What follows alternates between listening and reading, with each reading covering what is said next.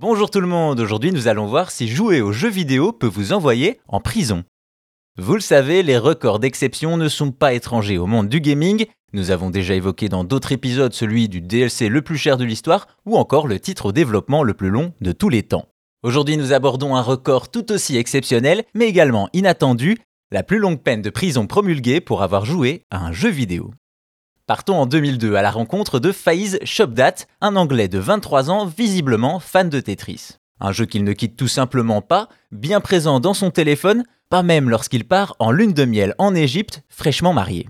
C'est alors qu'il va rencontrer un problème, prendre l'avion de Luxor en Égypte en direction de Manchester au Royaume-Uni, un voyage d'apparence anodin mais dont la destination sera finalement la prison. Comme vous le savez, lorsque l'on prend l'avion, il arrive que l'on demande aux passagers d'éteindre leur portable lors du vol, et c'est ce qui arrive cette fois-ci. Hélas, notre cher Faïz, sans doute encore en vacances, brave l'interdiction et allume son téléphone pour jouer à Tetris. Alors certes, on ne va pas lui jeter la pierre, cela peut aider à faire passer le temps, mais le personnel de bord doit intervenir plusieurs fois pour faire cesser l'anglais qui ne tient pas compte des remarques. Autant le dire, il aurait mieux fait d'écouter. Ainsi, dès son arrivée à l'aéroport, il est interpellé et finit par passer devant la justice. C'est là que Shopdat est reconnu coupable par un jury d'avoir mis en danger la sécurité d'un avion, ce qui peut aller jusqu'à deux ans de prison.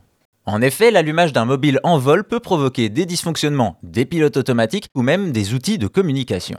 Pas de chance pour notre addict du Tetris, le juge qui traite son affaire prend la chose très au sérieux et au vu des circonstances, il décide de faire de Faiz un exemple et le condamne à 4 mois de prison ferme. Une mésaventure qui vaut à Faiz Shopdat un record du monde, celui de la plus longue peine de prison pour avoir simplement joué aux jeux vidéo. On ne doute pas qu'il s'en serait bien passé.